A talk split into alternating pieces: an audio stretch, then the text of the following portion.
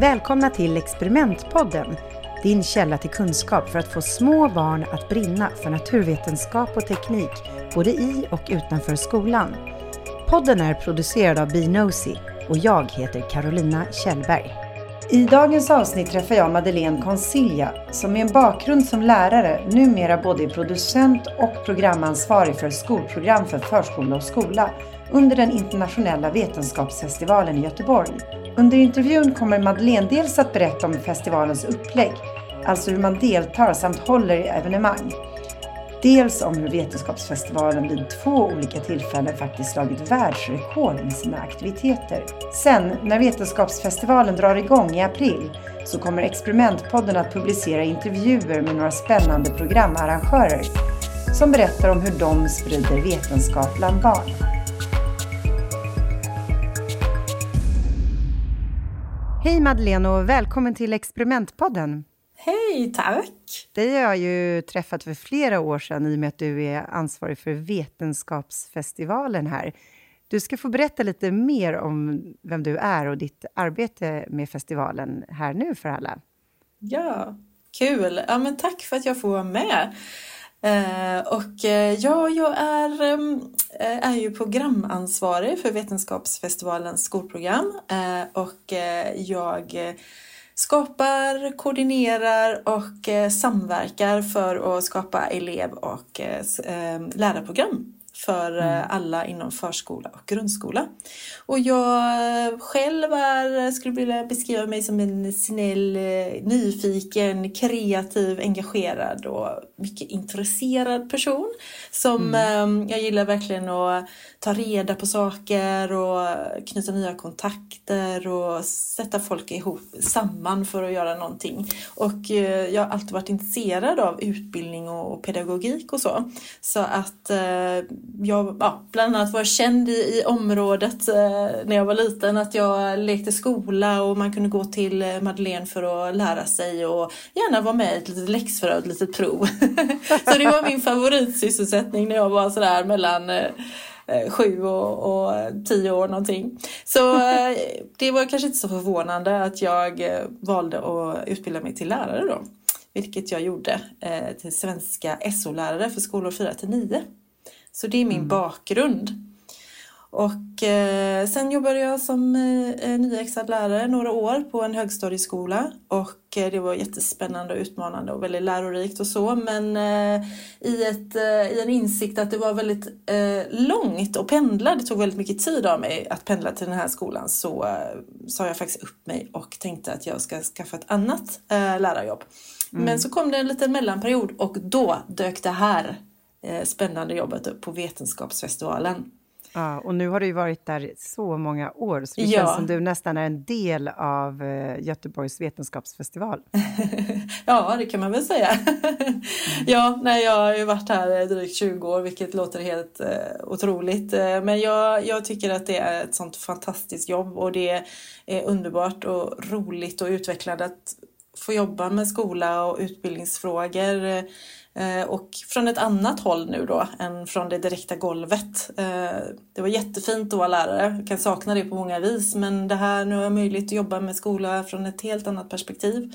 Mm. Och jag känner att eh, jag får utlopp för min kreativitet och min skaparlust för, som man kan, ja det är ju ett väldigt kreativt jobb det här. Det blir ju mm. lite vad, vad man lägger in, eller liksom vad man själv gör till det som, som alla jobb såklart men det är jätteroligt. Verkligen. Och så att få jobba med tvärvetenskap så här är, eh, ja, med alla skolämnen är, är väldigt spännande.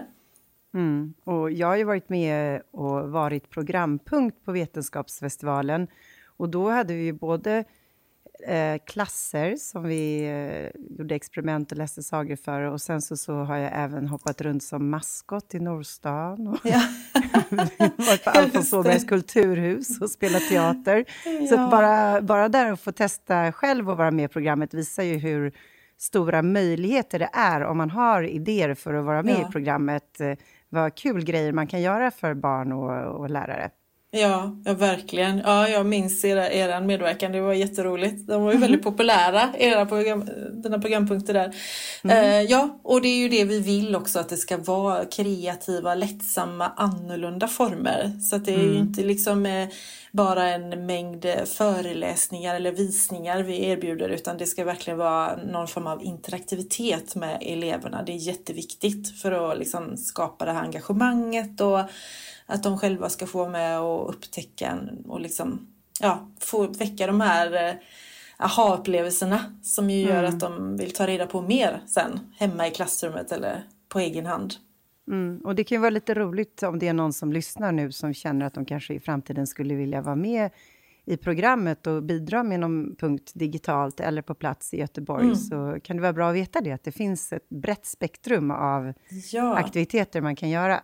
Absolut. Det, vi välkomnar alla, alla möjliga aktiviteter och alla möjliga aktivitetsformer inom alla ämnen som är på något vis är förankrade eller kopplade till skolans läroplan såklart och givetvis har en vetenskaplig grund för det är ju, det är ju liksom ett av våra Alltså Vetenskapsfestivalens kärnvärden är ju givetvis trovärdighet. Det är vi ju noga med. Så trovärdighet, mm. kreativitet och tillgänglighet.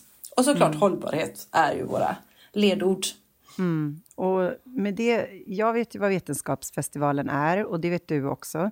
Men det är säkert flera som lyssnar som inte har varit där, för ni har ju ofta varit väldigt centrerade förr i tiden kring Göteborg just. Men mm. kan inte du berätta lite mer om Vetenskapsfestivalen och hur den uppkom och, och, och så mm. vidare?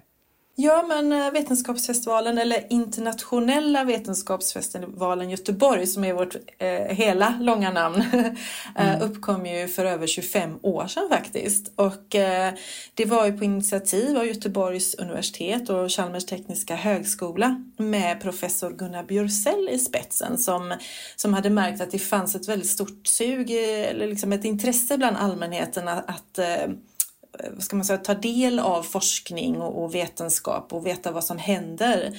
Mm. Eh, och eh, då, och det, de, de tänkte att det här, vi behöver skapa liksom ett forum, en mötesplats för eh, forskningsförmedling där forskarna kan föra ut ja, men den här tredje uppgiften eller samverkansuppgiften som också kallas att, eh, att få ut forskningen till folket. Mm. Så, ehm, eh, ja, och detta då för liksom att sätta ljus på vetenskap och forskning och, och och ja, men ha en, en, en kreativ mötesplats och en interaktiv mötesplats för detta. Och eh, tillsammans med näringslivsgruppen på Göteborg Company där vi Vetenskapsfestivalen sitter än idag om man säger så, rent fysiskt, så eh, startade det hela igång. Och eh, de fick med sig flera huvudmän och partners redan från start. Så det fanns ju ett väldigt stort intresse och driv för det här. För att det handlar ju också om att, att eh, ja, men få upp intresset för vetenskap vetenskap och forskning och sätta ljus på det och väcka intresse och inspiration för att också liksom få skola och allmänhet att vidareutbilda sig och i förlängningen mm. få eh, kompetent arbetskraft till regionen och Sverige såklart. Mm.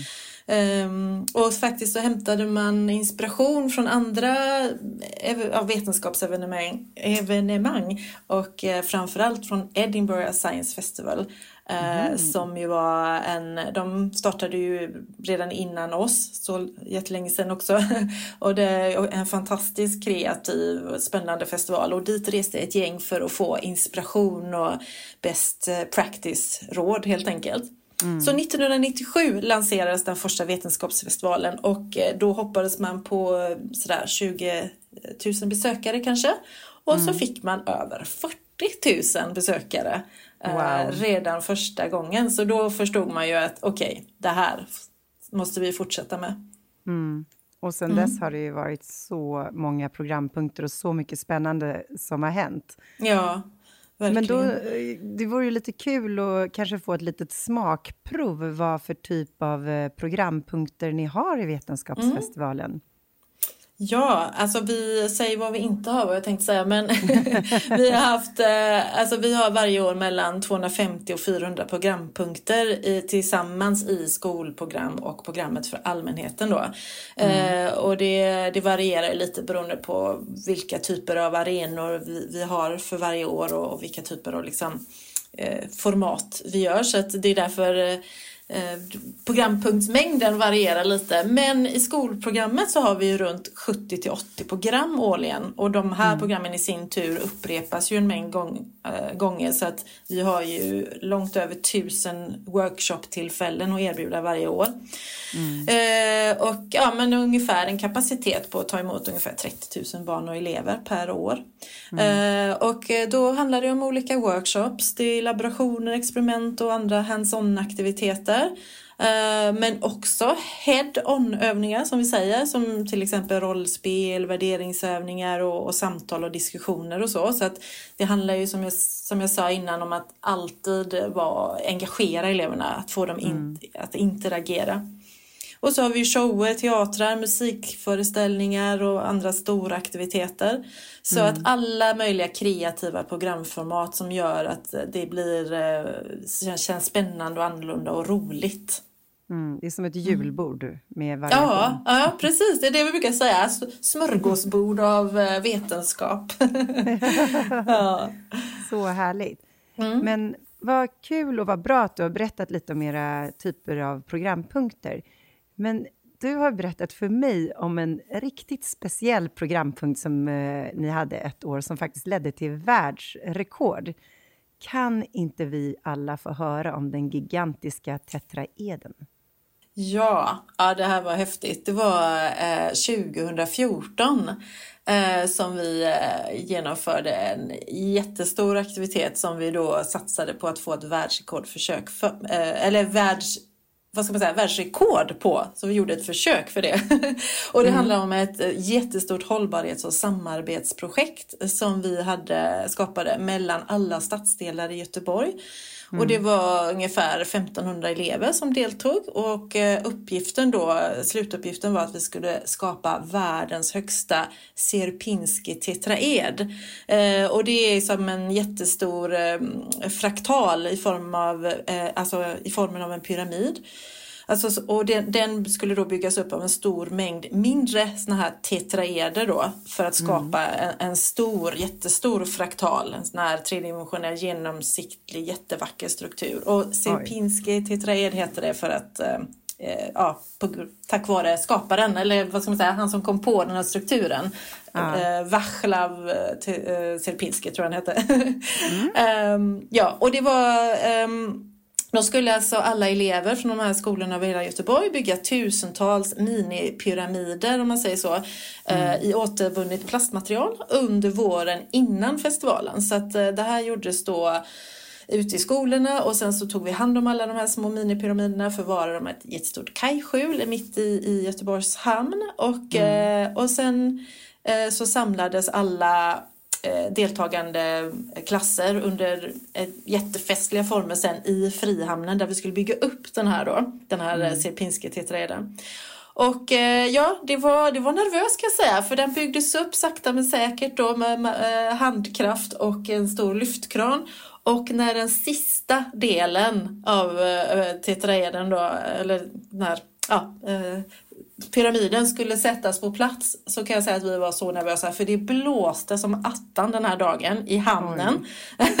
och det var så nervöst för att om den sista toppbiten skulle hamna lite fel så kunde mm. det bli så att, att hela liksom strukturen bröt ihop.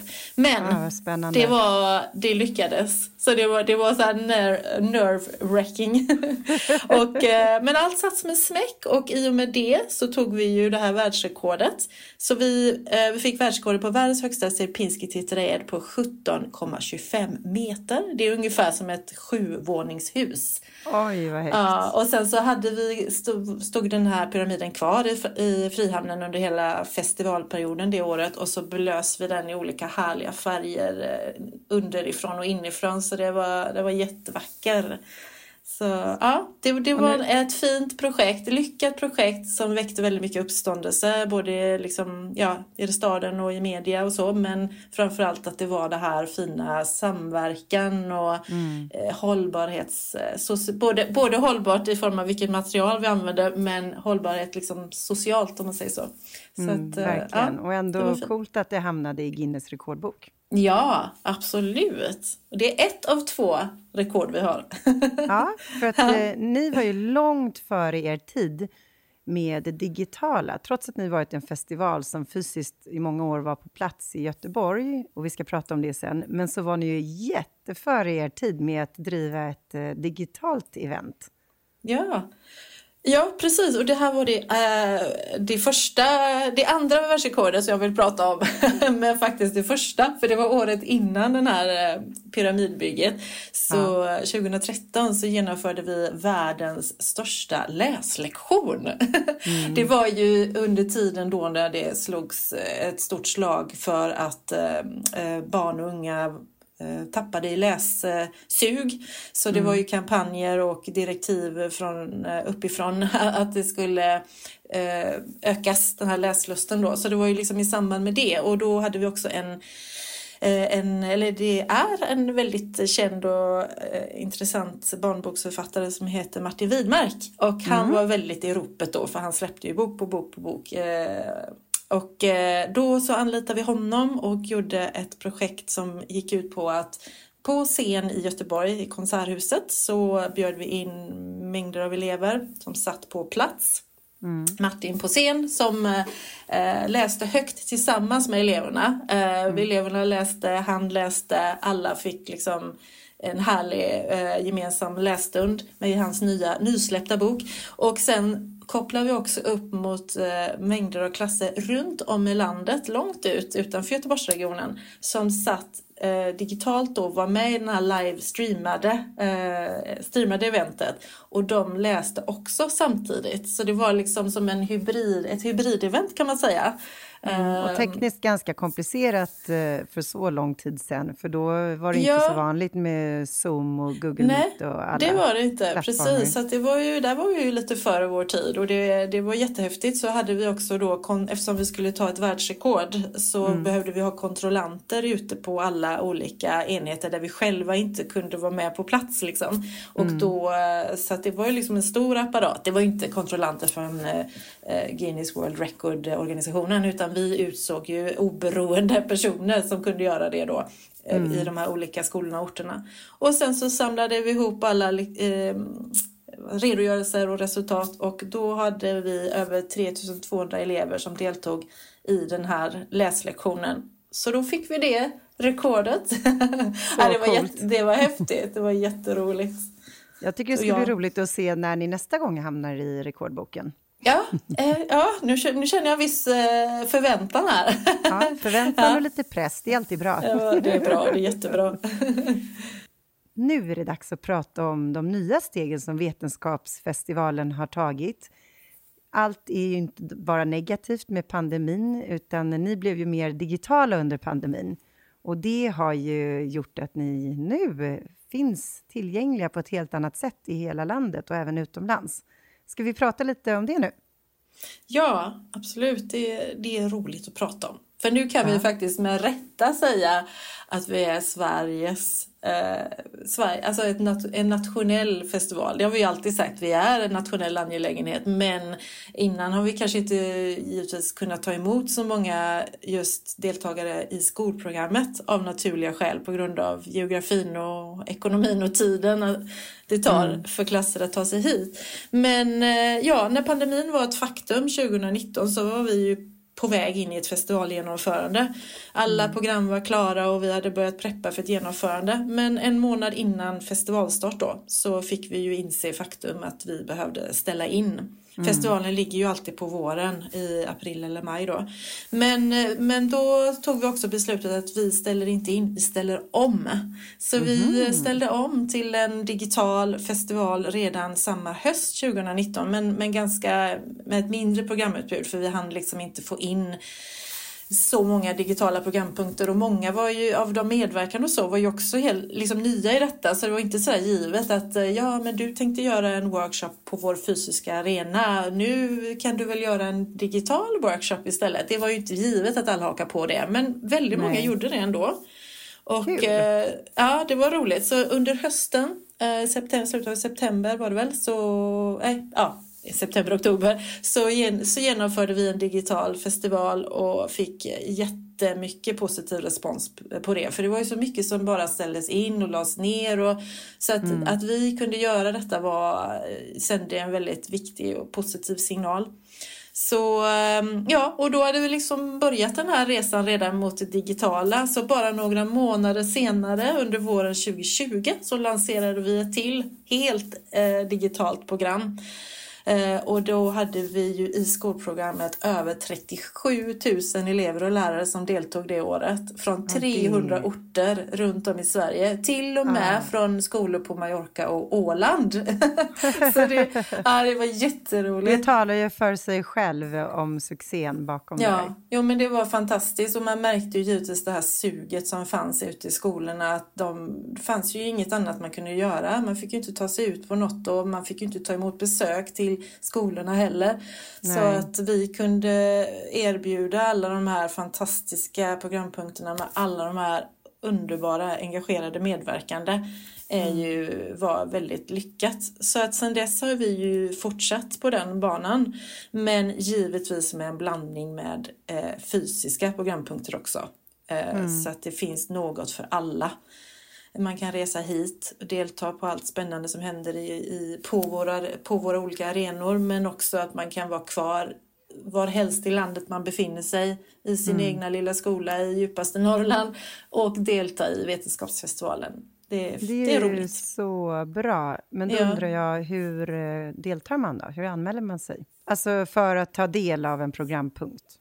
Precis, då behöver man ju förboka sig. Och eh, det gör man eh, via vår webbsida vetenskapsfestivalen.se och vi har ju just nu när du och jag talar så har vi just släppt vårt eh, skolprogram 7 februari på webben. Men bokningen öppnar inte förrän 28 februari. Så om man går in på vår hemsida då så kan man registrera ett, ett konto så att man enkelt kan eh, boka sig när vi väl öppnar. Då har man mm. liksom alla uppgifter på plats. Och så väljer man bara det här smörgåsbordet av alla fantastiska elevaktiviteter. Mm. Eh, väljer, ja det står tydligt om det är digitalt eller på plats. Alltså man kan ju söka på olika eh, alternativ och så. så. Och så anmäler man sig helt enkelt. Mm.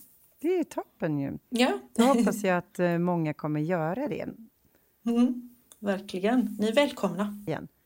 Om man själv vill hålla i en programpunkt nästa års eh, vetenskapsfestival, hur anmäler man sig då? Då kan man eh, enklast mejla till oss på vetenskapsfestivalen goteborg.com och så bara skickar man eh, lite intresseupprop och så hamnar det hos, hos rätt person i vår lilla grupp sen.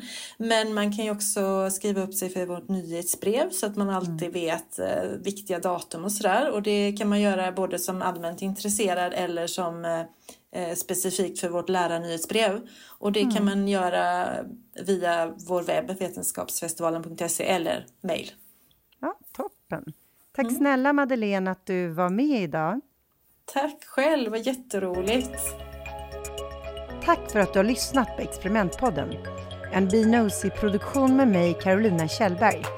Med min civilingenjörsring och min doktorshatt i bagaget arbetar jag för att kommunicera naturvetenskap och teknik till små barn och har därför skrivit böckerna om Pi och powerbollarna som riktar sig till barn i förskole och lågstadieålder. Det är äventyrliga sagor med koppling till läroplanen och de finns att köpa i den vanliga e-bokhandeln. I nästa avsnitt kommer jag att träffa Vendela Kärner från Vetenskap och allmänhet. Och hon kommer att prata om Forskarfredag. Vill du få detaljer kring experiment så gå in på bnosy.com, alltså BNOSY, och prenumerera på vårt nyhetsbrev och vår Youtube-kanal Bnosy Kids. Vi hörs snart igen.